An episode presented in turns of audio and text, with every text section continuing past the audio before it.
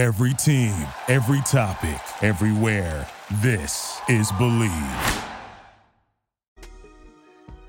All right, what is going on, people? You know that sound. It is the Unfiltered Band. And yes, another episode of Unfiltered coming your way here and now, episode number 199, as we get into the first half for the New York Metropolitans and discuss where would this disappointment fit in the all-time franchise annals of time for the Mets, and we'll debate that. and Go through a list of the top ten with you as the we, myself, and thank you, Unfiltered Band, as I welcome back Brian Wright, Mets historian, kind enough uh, to join me here on Unfiltered 199, where, of course, you can always get us Apple, Spotify, everywhere you get your podcast, as well as on uh, Twitter, YouTube, etc., and on down the line. Brian, how are things by you, sir? Welcome back.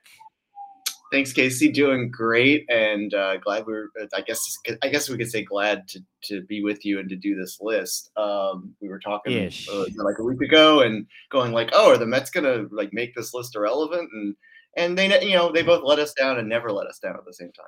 Oh yeah, I, I mean, I, I, as I said too. So I, I had you know uh, breaking down the fourth wall. I had, I had said to Brian, I said, you know, the, the best and worst would be we never get to do this list that we put together because the Mets just start winning and they won five in a row.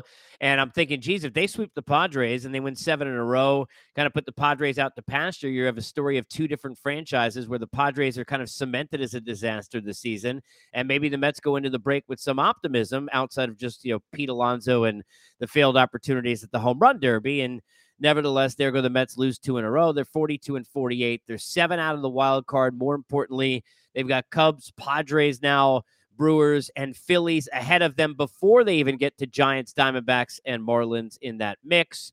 The division, forget about it. They're 18 and a half out. And as I've pointed out many times, including Danny Martino about a week ago, we should be talking more about how close they are to the Washington Nationals and the fact that it is ridiculous. They've actually spread that gap. There are now only six games in front of the Nationals. If I would have told you that at the beginning of the season, that would have been disappointing enough. Uh, we don't disappoint. We'll get to this list and all the breakdown because of our good friends at Bet Online. Number one source for your sports betting needs, latest odds, lines, and matchup reports, baseball, boxing, golf, and more. Bet Online continues to be the fastest and easiest way to place your wagers. Live betting and favorite casino and wildcard games available to play right from your phone. Head to the website or use your mobile device to sign up today. Get in on the action. Remember to use the promo code BLEAV. It's B L E A V for your 50% welcome bonus on your first deposit. Bet online where the game starts. And let's get started before we get into kind of the top 10 disappointments in the franchise to date and where this would fit. And let's talk about how disappointing this first half has been.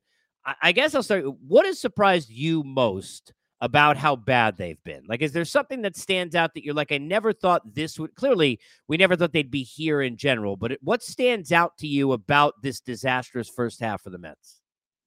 Well, I think it's not necessarily that some of their starting pitchers are looking old because they are old, specifically Scherzer and Verlander. But I think it's just like how much older they look and, you know, how inconsistent they are and to me, that's I would have to say that's even though lately it's been a little bit better, but the biggest disappointment to me has been the pitching and specifically the lack of length from the starting pitching, which then allowed the bullpen, which wasn't great to begin with, especially when Edwin Diaz was gone, to be really exposed. Um, and save for David Robertson, it's it's you know pretty bad. So that to me, the most surprising thing is that the fact that the starting pitching is as been generally speaking as bad as it's been. Um, and I think you know Max Scherzer especially has been has been the most disappointing of all. Um, he just doesn't look like he is adapting to his his older age um, and the fact that he is not the same pitcher as he was when he was you know a Washington National. And guys like Jeff McNeil and Jeff, and Starling Marte are just not performing at the same level as last year, not even close. So, um, but, but mainly I would go to starting pitching and McNeil and, and Marte being the biggest disappointments of, of, of, of the ball. Yeah, I think you hit on the two things. I mean, it, to me, number one is the fact that the Edwin Diaz, I knew that that injury was going to hurt them. Could that be the reason they don't win a World Series or win a division and get a wild card? Sure. Would it be a reason that they're 42 and 48? No. The fact that it's crippled them has been mind boggling. I mean, this is a team who has the worst record uh, of, of any team in baseball when they score at least six runs. I mean, and that is, mm. you know, it's been hard to come by to your point in the offense, which I think is the other part and that is the fact that look, McNeil and Marte. It, I I was not surprised to see Daniel Vogelbach not be great. I was not surprised to see you know some ups and downs at times for Alvarez, or to see that the depth of the offense was not going to be as good as it needed to be. That's why they had gone after Correa, and we know what hasn't worked with him, but what we thought he could do. That was why that was such a big coup for this team you know, and for all the talk about Lindor and what he has or hasn't done in terms of getting on base or getting base hits, you know, he and Alonso have driven in the runs you need. Alonso, you know, barring the, the setback with the injury and time he's out, has done pretty much what you expect. And they've gotten even some help from guys like Tommy Pham and from uh, other surprises. But when you score six runs and you're like six games under 500 in those games, because you've got games where, you know, we could all point out Buck with the six to three lead in the eighth inning against Philadelphia, right? Where he doesn't use Ottavino and he doesn't use Robertson. But overarching, it's been this organization has been exposed. The lack of pitching in this system has been exposed. Mm. The lack of you know that next bus you pull from to get onto your bus from AAA has been exposed, and that to me has been the biggest thing. I mean, I, I this is this is where I go with this team more than anything else, and we'll talk about clearly where it fits in disappointments. But what's disappointing is not just that this year is disappointing, but where this franchise is is disappointing. Age at the front of the rotation, no depth in the system, definitely not a deep enough lineup, a need for a prospect rehaul. They're not in a rebuild, but they're way further away than any of us thought that they were going back four months ago before the season began. And maybe last year, I don't want to say last year was an aberration, but last year maybe gave us a little, maybe led us along, uh, led us to believe that they were further along in terms of this um, new regime change uh, than we were led to believe. Um, you know, just because you know that all 101 victories, Braves notwithstanding, um, we were to think, oh my goodness, now we're all set. When in fact, the you know farm system that was pretty top heavy, you know, and, and now is all pretty much in the major leagues, uh, was really just did not have any pitching. And now we know it does not have any pitching because when the relievers that come up are who they are, and then we're going, oh well, this guy isn't any good. Well, who's next? And it's like, well, you look at it, it's like nobody.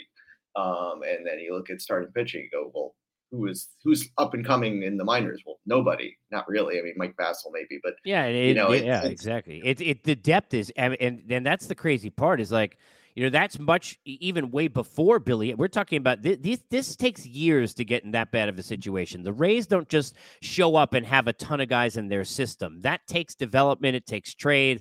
It takes draft. It takes building process. The Mets haven't done any of that. And I think you know, Steve, you could you can't buy me love. You you can't also buy depth in a in a franchise. You know, you could buy stars, right? And you can add an Ohtani to a team, but there's still going to need to be more than that. Look, the Angels have had, you know, Mike Trout forever. And, you know, until Ohtani came, he'd been the best player in baseball. They're the best two players in baseball. And, and Trout's got 11 career postseason at bats.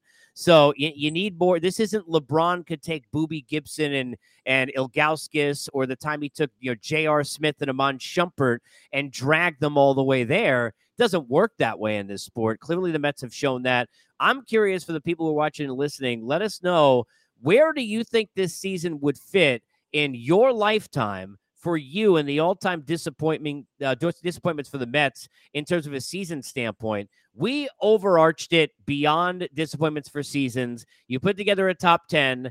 I think a lot of these are all these are right because they're all huge disappointments. I want to get into and we'll debate a couple of them and kind of where they fit. But I want to start at number 10 because you basically did this just to troll me by putting Kaz Matsui here at number 10. To me, he's he is from a standpoint of what he was supposed to be and then how bad he was because of how atrocious he was. And then watching him do what he did in Colorado in the run that they made in 2007 all of that in, in, entailed the defense, the lack of an arm, you know, forget what position he was playing. The fact that if it's not opening day, it was like he couldn't hit, he couldn't run eh, or steal bases, even though he had speed. From an individual standpoint, he truly is certainly in our lifetime at our age is one of the biggest individual disappointments ever for the Mets franchise, and you have him at number 10. Yeah, and I it's one one of the highlights is just seeing you foam at the mouth at uh yeah because you know I can't stand the guy. I mean, not personally. I'm sure he's a nice person. Yeah, and seeing him in uh, in Colorado in the 2007 playoffs. And you know whether or not he was supposed to be as good as he was hyped, or whether he was you know he was just plain overhyped. I happen to believe the latter, but that then again, you know, seeing him not only be a disappointment, but also uh, stunt the growth of Jose Reyes, which is just another layer of this. Uh, in the in, by moving to shortstop and forcing Reyes to play at second, really just underscored the disappointment, and it made it even more frustrating. The fact that Kaz Matsui was on this roster and not performing at the same time, as you said, he, he hit home runs in every first game he played in the three seasons he was with the Mets, and that was all you really remember. You really you remember his opening game in Atlanta, home run to center field, and you thought, "Oh my goodness, look what we have!" And and then and then you know it was just downhill from there. So, you know, I I I was you know I believed the hype when he came up, and you know it just it it it didn't you know it didn't pan out. Obviously, that's why he's here. Um, but maybe it was overhype, but that doesn't you know that doesn't uh, you know discount the fact that he didn't perform even close to where he was supposed to. At, at, number nine, we've got the 2015 World Series. And here's the thing you know, look, this is why I, I think this is at the right point in this list. It you could go into specific situations with the Familia scenario up six runs. You could go into Harvey. You could go into the fact that the Mets had been on a run, what they did to the Cubs and you could get lost in the fact that it, certainly and because it's a world series and it was a huge disappointment because once there all the aspirations are clear for met fans to go win four games and get out of there with a world cha- championship but when i look at the 500 team before really the all-star break when I look at Soup Campbell and John Mayberry Jr. on a Sunday night baseball against the Yankees in that season, hitting 3 4 in your lineup, when I look at that we didn't expect Cespedes, that nobody knew Daniel Murphy dot dot dot would do what Daniel Murphy did, and kind of the way that it all happened. This is more of a surprising season than it was a disappointment. And because of those expectations that were lacking until you got there, because there were a lot of fans who never thought they'd beat the Dodgers or beat the Cubs to even get to the World Series for me, I, I mean, I'm trying to go back. I remember was it Degrom Greinke in Game Five? I think Dodgers right on the road. I mean, clearly that's not easy to do. Murphy, it's the home run, right? Then, then you get the whole situation with the Cubs where they go and sweep them. I, I think to me, I look back at that season, and I know most Met fans don't, but I look back at it as more of a gift than I do of despair. So for me, yeah, disappointing for sure in the World Series, but I think you have this right lower on the list. I think people will complain and think it should be higher, recency bias, but I think you got it in the right spot because that was a gift season that became a disappointing week or two in terms of the 2015 World Series.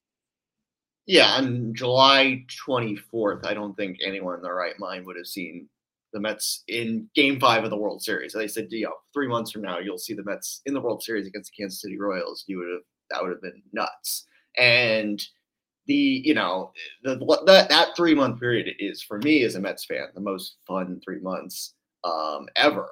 And that probably makes the World Series and the fact that it, I don't, you know, I don't want to say the Mets gave it away because you know a break here, a break there, they would have, you know, they might have won.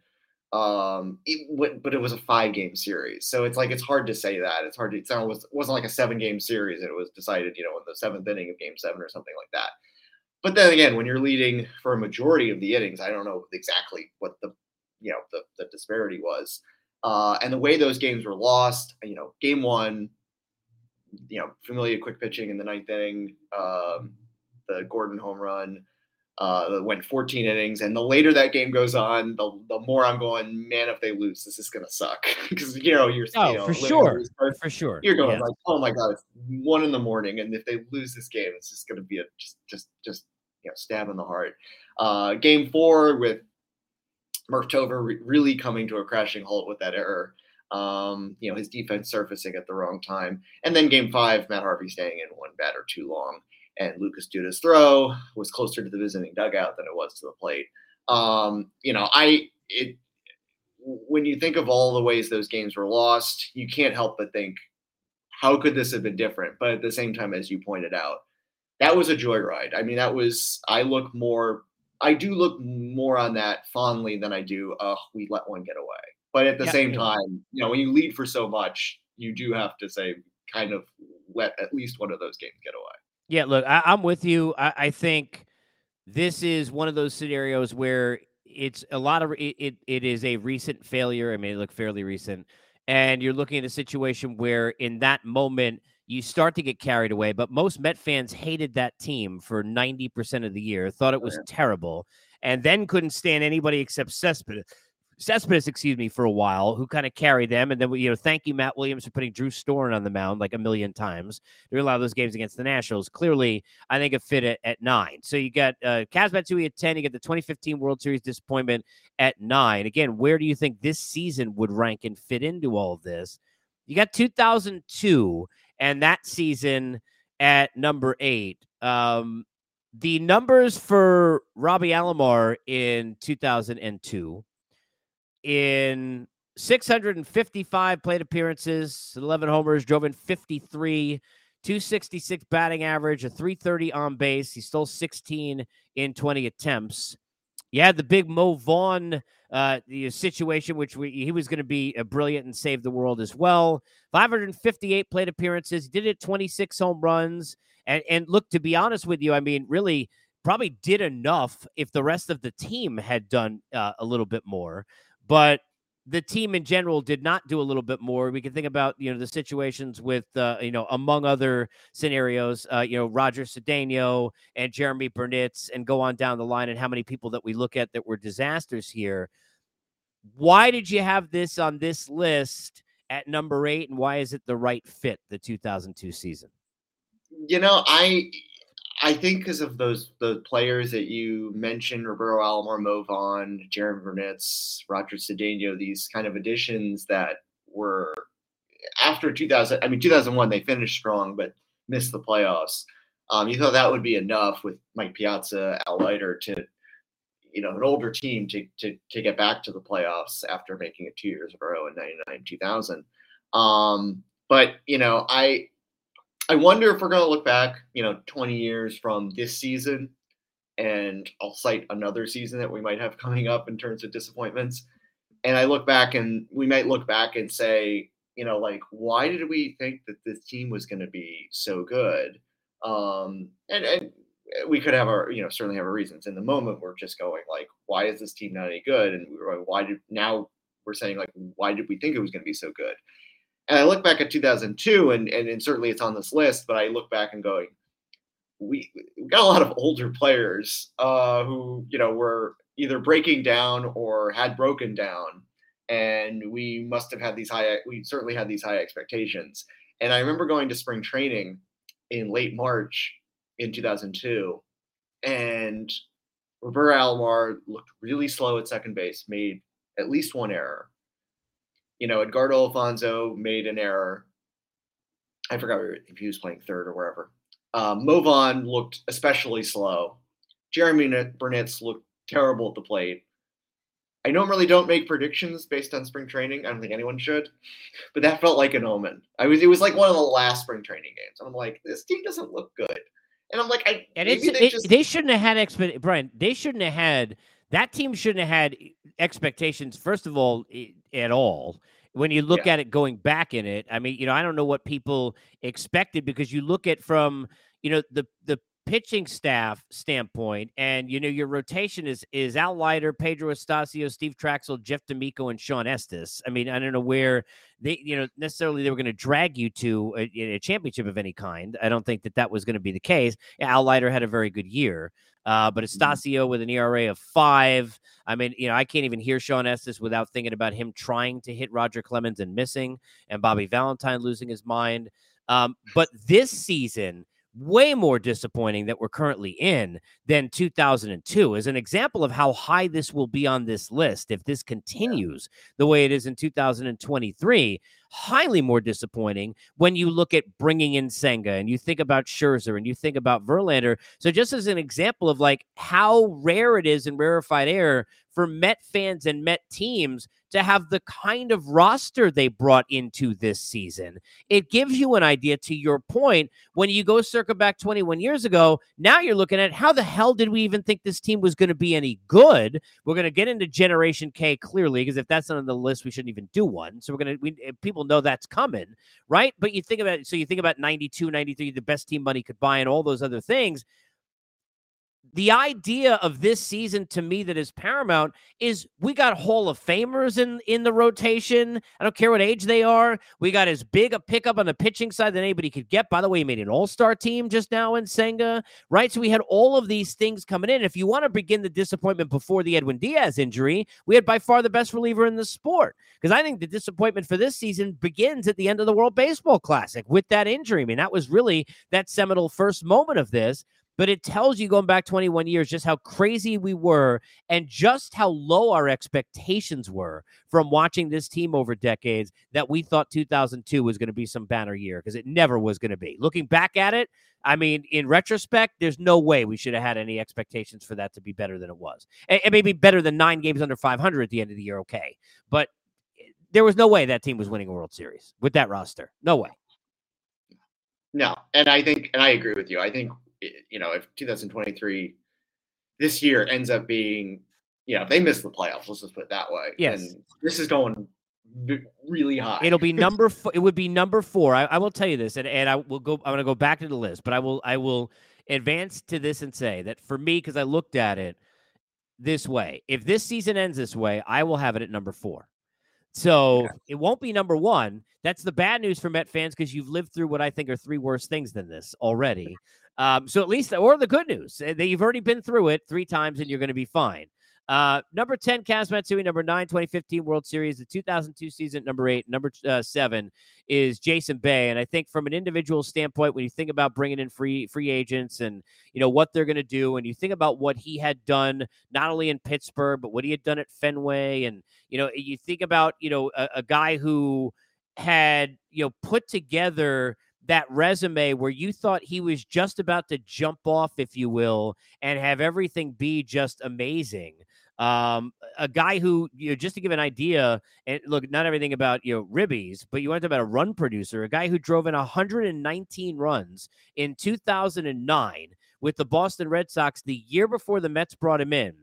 The Mets mm-hmm. brought him in. He then drove in 47 and 57 in the next two seasons, which, just to give you an idea, if you're bad at math, you've got 104 runs driven in between the two first seasons of his free agent signing with the Mets, which is far less than he drove in in the year before they signed him. If this ever wasn't, I get the big ticket and then I can't live up to it. I don't know what is.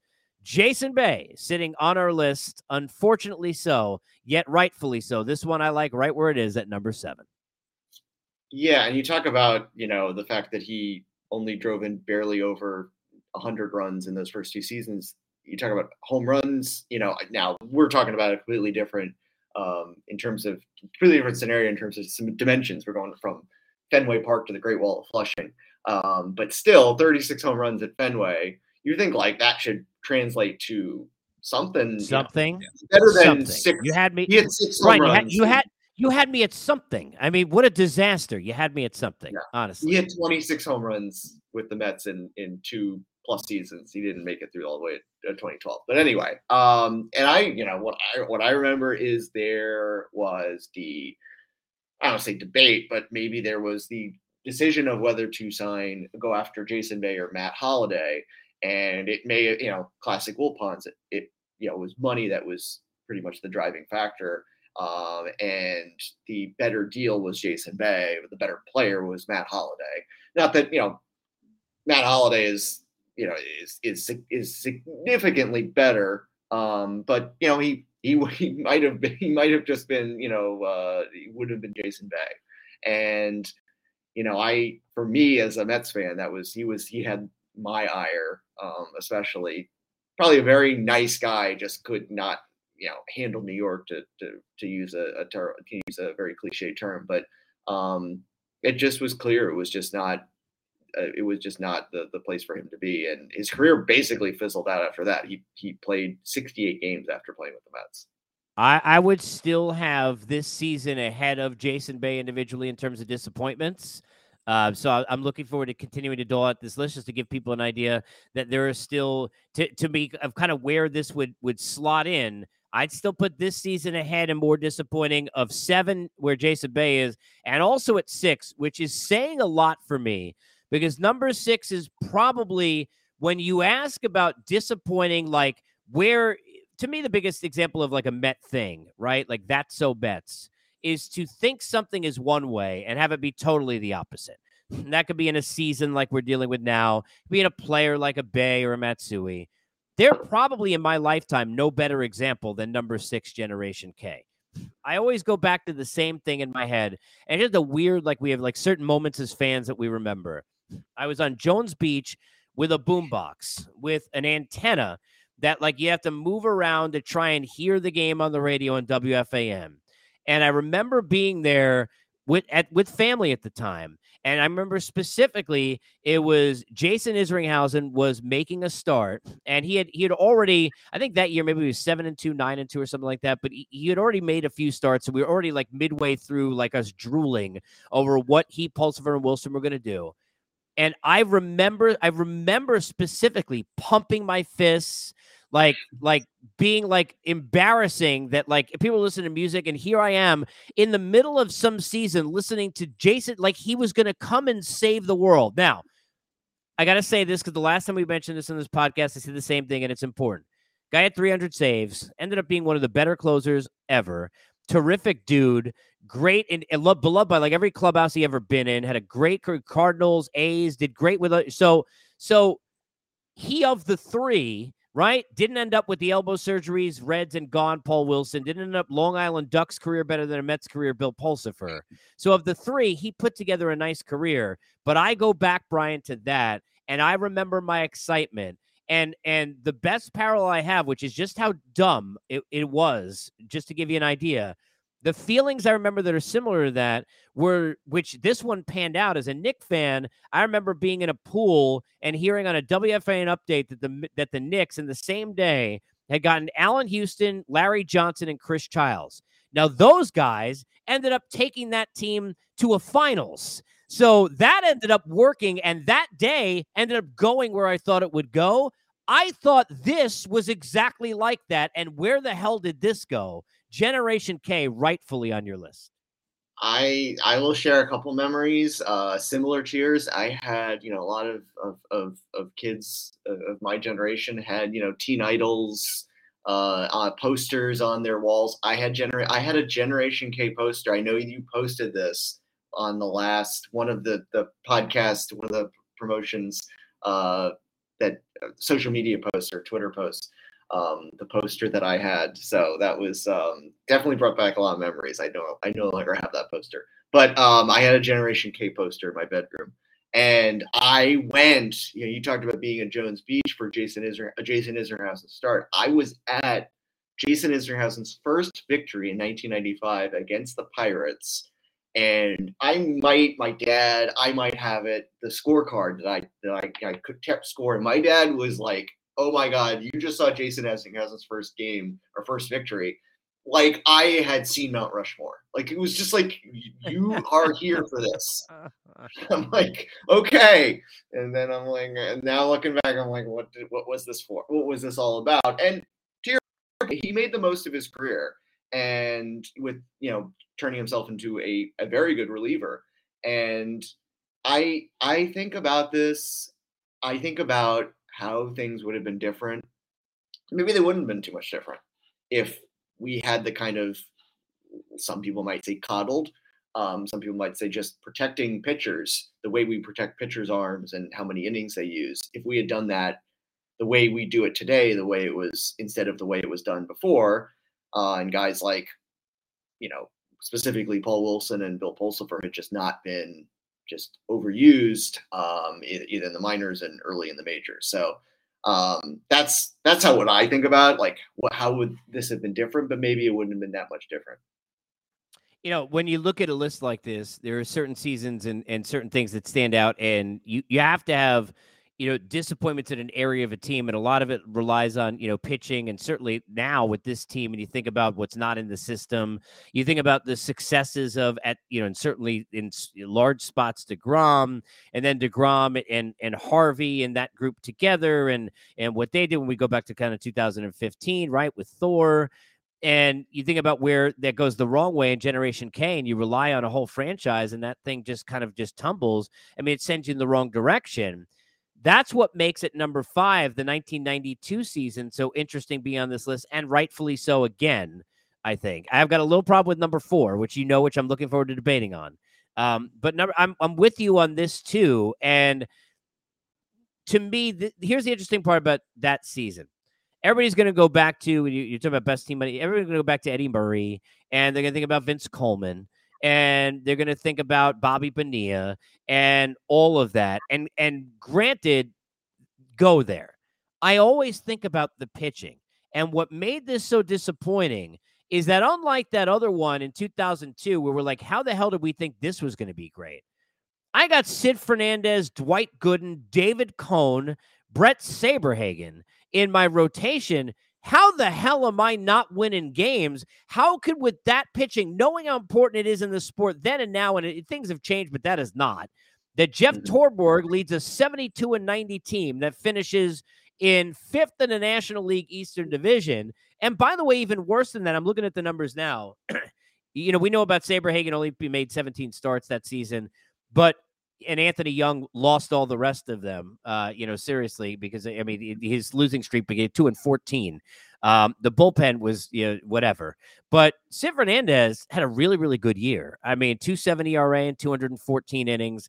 Dwight Gooden, not great for Dwight Gooden standards. And then we looked at win loss record 10 and 13, but 3.6 ERA, 206 innings. Um, you know, lower certainly on the strikeouts later in his career. David Cone sat there, made 27 starts with a 2.8 ERA, 196 innings pitched, 214 strikeouts, pitched really well. Even when Saberhagen was on the hill, those, those 17 starts, they had 3.5 ERA how in the hell when I've got Eddie Murray and I've got Bobby Bonilla and I, you know then you got the Hundleys and others right that are coming. You got enough Vince Coleman. How am I not supporting a staff that, by the way, you go back and look at the numbers should have been good enough to get this team into a postseason? It makes it more frustrating and certainly deserving on the list at number five when you go back to that 1992 disaster. Yeah, and I think what the main culprit there are two main culprits I think they didn't have enough, you know, enough offense. I'm looking at you know power numbers. They're the most home runs on the on the team was by Bonilla with 19 home runs, and then Murray had 16, and then it was Daryl Boston with 11. So that lack of you know that lack of power was is is startling to me just looking at baseball reference. Um, but and the other factor is just the, the they off the field they were a disaster. I mean, Vince Coleman is this was pre you know throwing firecrackers, um, and I don't know if this was the year where Bret Saberhagen threw Bleacher reporters or something like that, but it was one of those two years.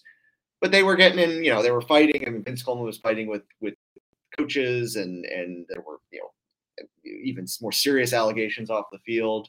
Um, they, you know, I look at like 1962, the original team was a, a lovable team of you know bad uh, bad players or uh, a bad team that was but was lovable. This this this team was not. This team you could write a book about. Worst team money could buy. Um, you could about all their all their travails off the field, and really fit into the mold of just you know it wasn't just LOL Mets. It was it was just you know this was this was a you know you probably would have if if today if you were a fan you would just been they would have been loathsome. You would have been like I don't I don't like these guys. And that also that fed into the disappointment really. When you look at this list and you think about individuals and seasons, and again, just to kind of take you kind of where we are now, and to again say for people who are trying to figure out where would you slot this season into it if it continues to roll the direction it is, I would still have this season as more of a disappointment than anything we've discussed so far, which is saying a lot. Kaz Matsui, 2015 World Series, 2002 season, Jason Bay, Generation K, the 92 season. And that would include number four, where I wanted to get into this. I specifically, when you put the list together, I was like, okay, I want to get, and, i and I wanted to do it this way, you know, kind of live, if you will, quote unquote. Um, and you've got Matt Harvey at number four. Now, when I look at Matt Harvey and the Dark Knight scenario, right? Here, here's, and he clearly a big disappointment, right? I mm-hmm. guess a couple things happened for me. Number one, I lumped him in for a while with DeGrom and Thor and then am thinking, okay, is that more of a combined disappointment? That trio, off of where we thought they were at 2015, even though they lost the World Series, into what it would be. And we know what DeGrom did, but DeGrom comparatively to what happened to the other two, Thor falling off the face of the earth, you know, the way that things ended where, you know, he's sitting there and and complaining like it's Wilson Ramos's fault, and then he's gone off the reservation watching him in Philadelphia in the postseason, right? The Matt Harvey scenario and how his career ended, like kind of that trio, like, you know, I guess juxtap- juxtaposed to that Generation K idea. So that's one thing.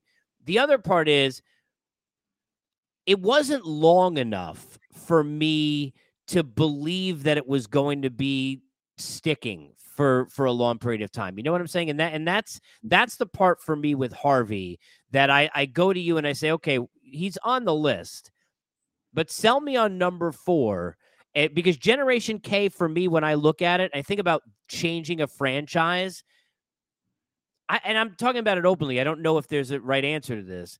When I look at Matt Harvey, it went so fast in my head from how is anyone going to hit a guy who's high 90s fastball with that slider at 92 and a bloody nose and Harvey's better in those chants to the guy who showed up late to the stadium because you know the Batmobile couldn't get there in time. That fall from grace was so fast. I don't think it's stuck long enough with my heartstrings for me to buy into it. Maybe, and I don't know if that makes sense. And I'm saying that out loud. Yeah, no, I totally get that. I think for me, the comparison with Generation K and and and you know we talked about Jason Isringhausen and that great you know very good first year he had. I feel like a lot of prospects are you know Paul Wilson drafted number one. You know a lot of prospects are really hyped up and nothing really comes of of, of them. And guys like Paul Wilson, there are there are other pitchers who are kind of like Paul Wilson um, and Pulsipher where they just fizzle out before really making a significant impact. Um, so I, I certainly think they're disappointing, but I we've seen things like like that before. I guess the cluster of the three of them collectively uh, makes it a little more um, tough to swallow. But for Harvey, for me, and I and I know we did a um, a list earlier this year. I think it was mainly on bus, and you know I'm gonna kind of. I hope this doesn't sound contradictory, but like Harvey, I remember saying I didn't consider Matt Harvey a bust because of how spectacular he was in 2013 and coming as comeback pitcher of the year in 2015.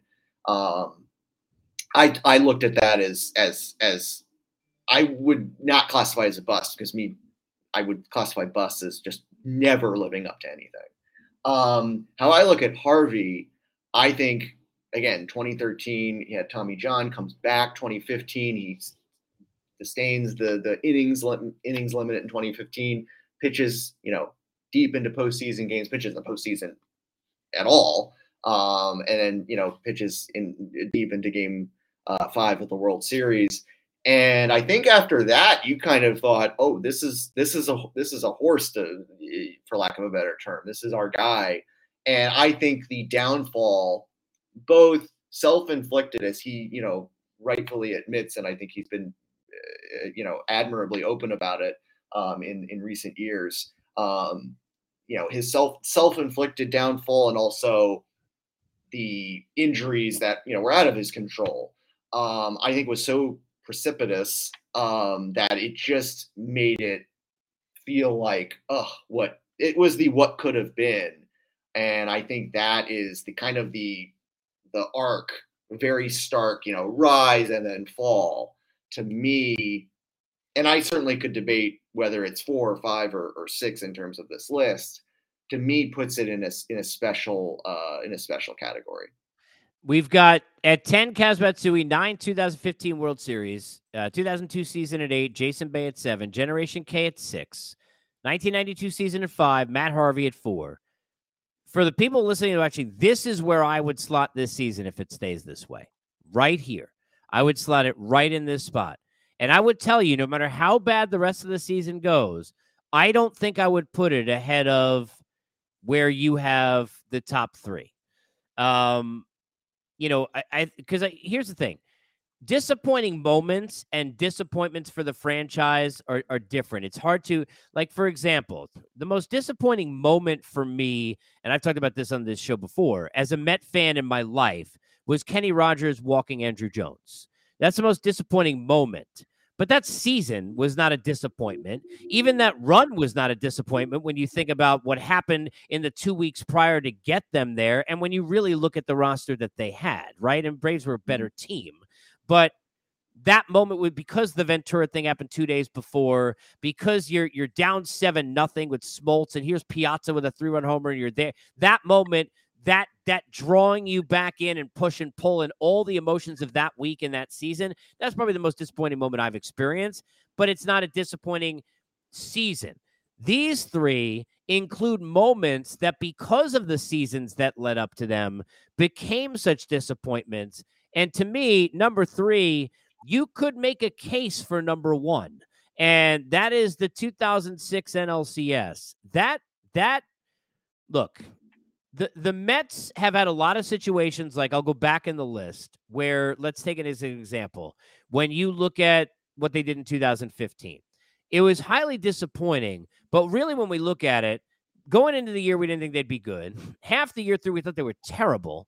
Then we thought they we had one player. Then all of a sudden we had one other player in Murphy, and it was Cespedes before that.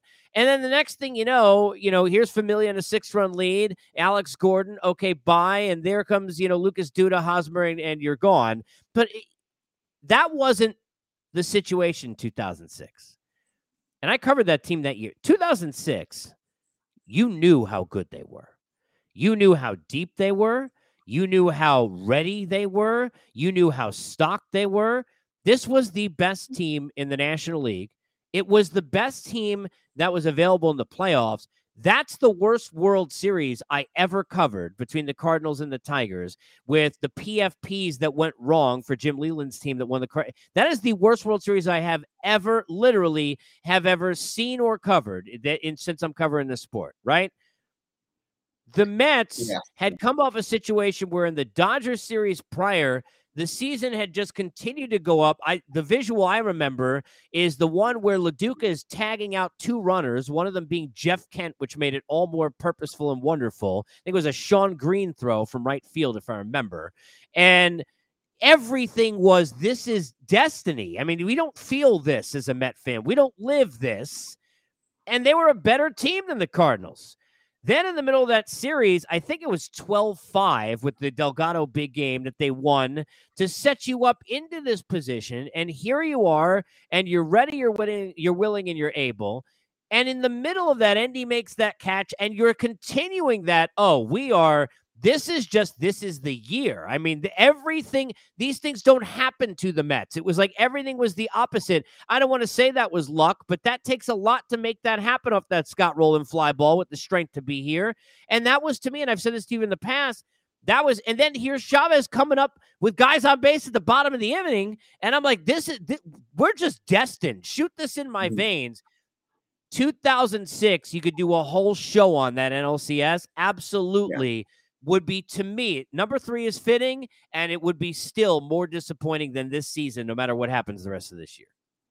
And I and I made sure it was the entire NLCS for what you had just cited. It was you know game two up one nothing and Billy Wagner on the mound and uh, So Taguchi is that the game too? I mean, oh my yeah. God, I mean, come. Um, that was I think they blew about I think they blew like three leads. It feels like and, you know uh, Scott Spiezio had a homer or something like that. And yeah, it was just uh where he had a big hit. Uh, it, they let that one get away, and then and then game five, um, Glavine, you know that was the first game he could you know first big game he couldn't he couldn't come through, and then game seven, of course, we all we all know what happens there. So um, yeah, it, it's it's.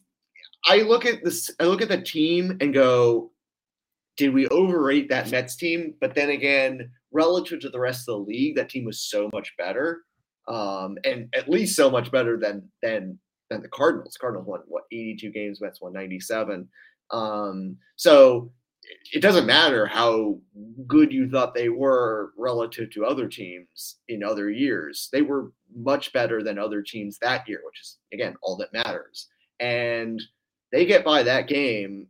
I mean, literally, as you talked about, all they had to beat the Tigers, it seems like, was just hit the ball to the mound, um, and they were going to figure it out.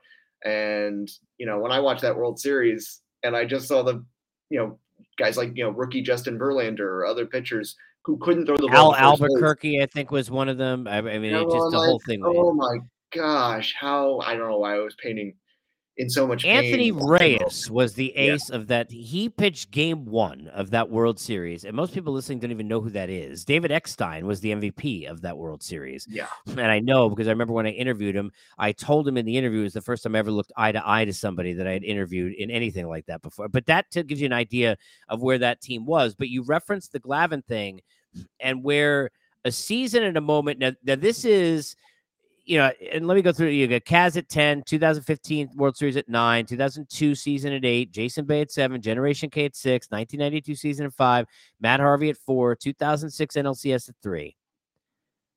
If I were doing the list for me, and I'm not saying this would be right for the franchise, I think the way you have it for the franchise is correct because number one is tied into a way bigger thing that became the biggest disappointment, probably. Mm-hmm but for me in my lifetime, number two, the September collapse in 2007 would be number one. That that I because in number one, I I was a fan, but I wasn't there every day covering it. And as a fan, it was a different thing. Look, it, when Tom Glavine, when they were down seven nothing in that game, that was the quietest I've ever heard a press area at the time at, at Shea or at Citi Field or any other place I've covered. I never, uh, outside of like a death or something crazy like that, I, I've never heard anything like that. The people, even the professionals covering the game, could not believe that it was happening. I remember the days that led up to it and all the things that happened all the games against Philadelphia, CC Sabathia pitching every 14 minutes from Milwaukee, and it was three days, but it seemed like 14 minutes because they knew that they could wear his arm out. He's a free agent. All the all the things that led into all those playoff you know, disappointment, you know, that that those opportunities going by the wayside. Oliver, we can go on forever, right? With with all the things that went on. Uh, you know, I, I, remember Jayson Werth. I, he's still running behind Billy Wagner, who doesn't know that he's stealing bases behind him. I mean, there's a whole hundred things that we could bring up that happened in that month, where I think it was what seven games on September 12th, I believe, is what it was where they led, right? But Brian, I'm telling you, like in that stadium, people still didn't believe that was going to happen that day, people thought, okay, well, no, you know, Josh Willingham, who homered, and Miguel Olivo, and those guys, they're not going to beat. We're, the Mets are just going to figure it out, and it's going to be a, you know, we'll hang with them. We got in there. I don't think people realized the reality of it until that first inning was over. And until Glavine got off that mound, in probably the most disappointing performance from any Met pitcher that I've ever seen. And Glavine's a terrific dude, but I mean, you know, he'd be wearing that forever if he shows up in New York. I would, for in my lifetime, this is probably number one as the biggest disappointment. We've got it at two on the list. I think for the franchise, it makes sense, but you could argue it's one A that collapse in 2007.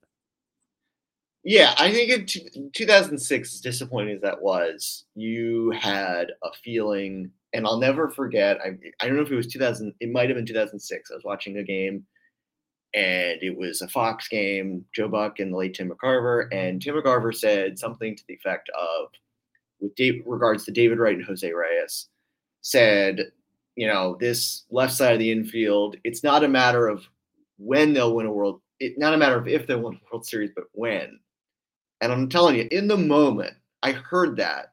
I think it was 2006. I said, "Oh boy, what if they don't win?" Maybe that was I know it was me as a Mets fan, just going like, "Wait, what if he's wrong?" And 2006, as again as disappointing as that was, you said, "Well, we got a you know, you know, young left side of the infield. Yeah, there are other parts that are older, but reason to be optimistic." And then 2007 comes along, not the same dominance, but you know, up pretty significantly on the Phillies, despite what you know Jimmy Rollins might have said at years at the beginning of the year, saying they were the team to beat. Um, even and again, even losing three straight to the Phillies in early September, I still was like, well, maybe they're you know that's just the Mets are just kind of in a little bit of a swoon in September. They'll get out of it. The Phillies were desperate; they needed to win. Um, when they started losing games in Miami, they started losing games in against Washington, a terrible Nationals team. I mean, that was just like, what's what's you were just going, boy, what's going on? They're gonna figure this out, right? And then, as you said, that first inning, I don't think I've ever been a combination of sad and angry. It oh, was that sad. was like, I was yeah, I but I was like, I think I was sad, get, boiling, boiling with anger. I was just like, why is this happening? And that was like you just kind of said like is this just not happening for the mets? I don't want to say the window was totally closed because next year sadly that very similar thing happened. But that was a different kind of feeling than than 2006 because you never even got a shot.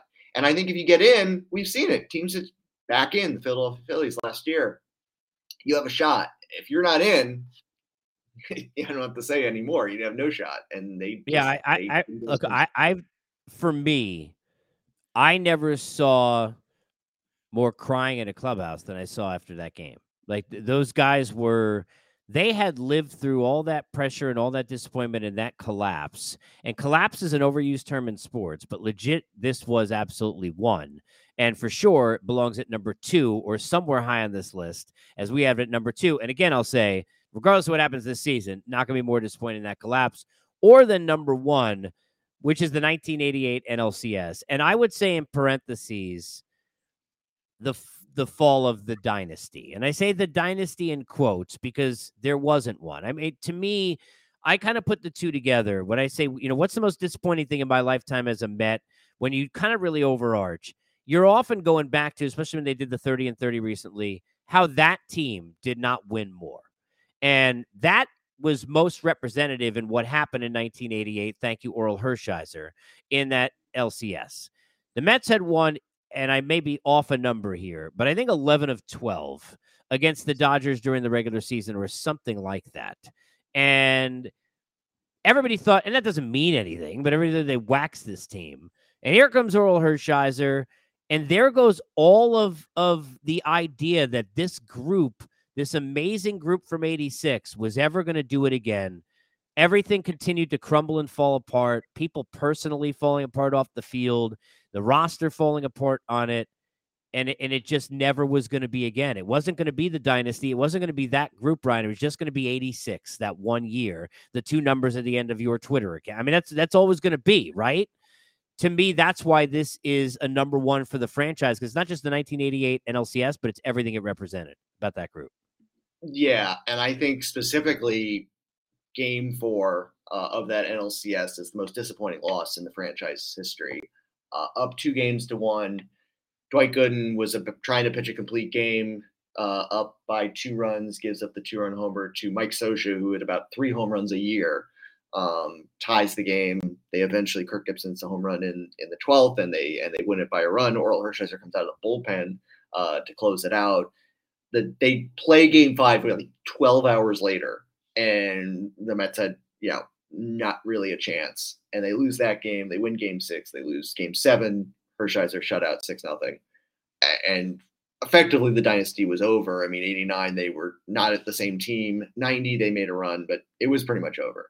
And I, you know, before game four, 88, and some younger Mets fans like my age or younger might laugh at this, but prior to game four, 1988, the Mets were kind of a team that would have magic. They'd figure it out in the in the playoffs. I remember watching a replay of one of the games the NLCS. I don't know why I was rewatching the 1988 NLCS, but someone, I mean, maybe it was Al Michaels or Tim McCarver, I don't know who, made a point that the Mets had won five postseason games or something like that. They had some kind of mark where they had won a certain amount of postseason games at eighth inning or later. They were behind in the eighth inning and they came back to win and it was like this it was like more than the dodgers had won in their entire history and that was like a, a mark of the mets they like would figure out a way to win these postseason games 69 73 86 of course And even in 88, they had they two of those first three games they pulled out. And you kind of thought, and maybe even the, the Mets might have thought, like, we'll figure out a way to, to, to beat this team that we had beaten all but one time during the regular season. And game four, the Mike Scioscia swing changed everything, really.